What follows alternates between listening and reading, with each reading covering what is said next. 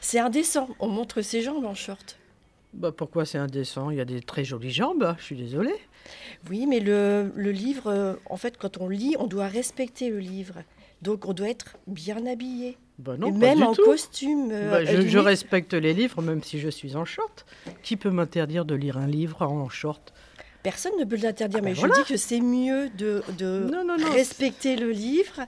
Et on, même, on doit avoir une distance avec le livre. On doit, pour, euh, on doit pas s'identifier au personnage. Ah Et, euh, bah, Excuse-moi, mais si tu lis un livre du XVIIIe siècle, les shorts n'existaient pas à l'époque, hein, donc euh, la distance à lier. Hein. euh, alors effectivement, on peut aussi se déguiser en, Oui. en, ch- en- en Mais là, lisant. on- si on se déguise, euh, je suis en short. Moi, j'aime bien lire en short. Euh, Il n'y a aucune loi qui interdit de lire en short en France encore, heureusement. Donc, euh, je pense que lire en short, ce n'est ni indécent.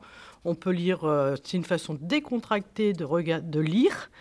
euh, avec un petit verre à côté, euh, un petit fauteuil tranquillou bilou.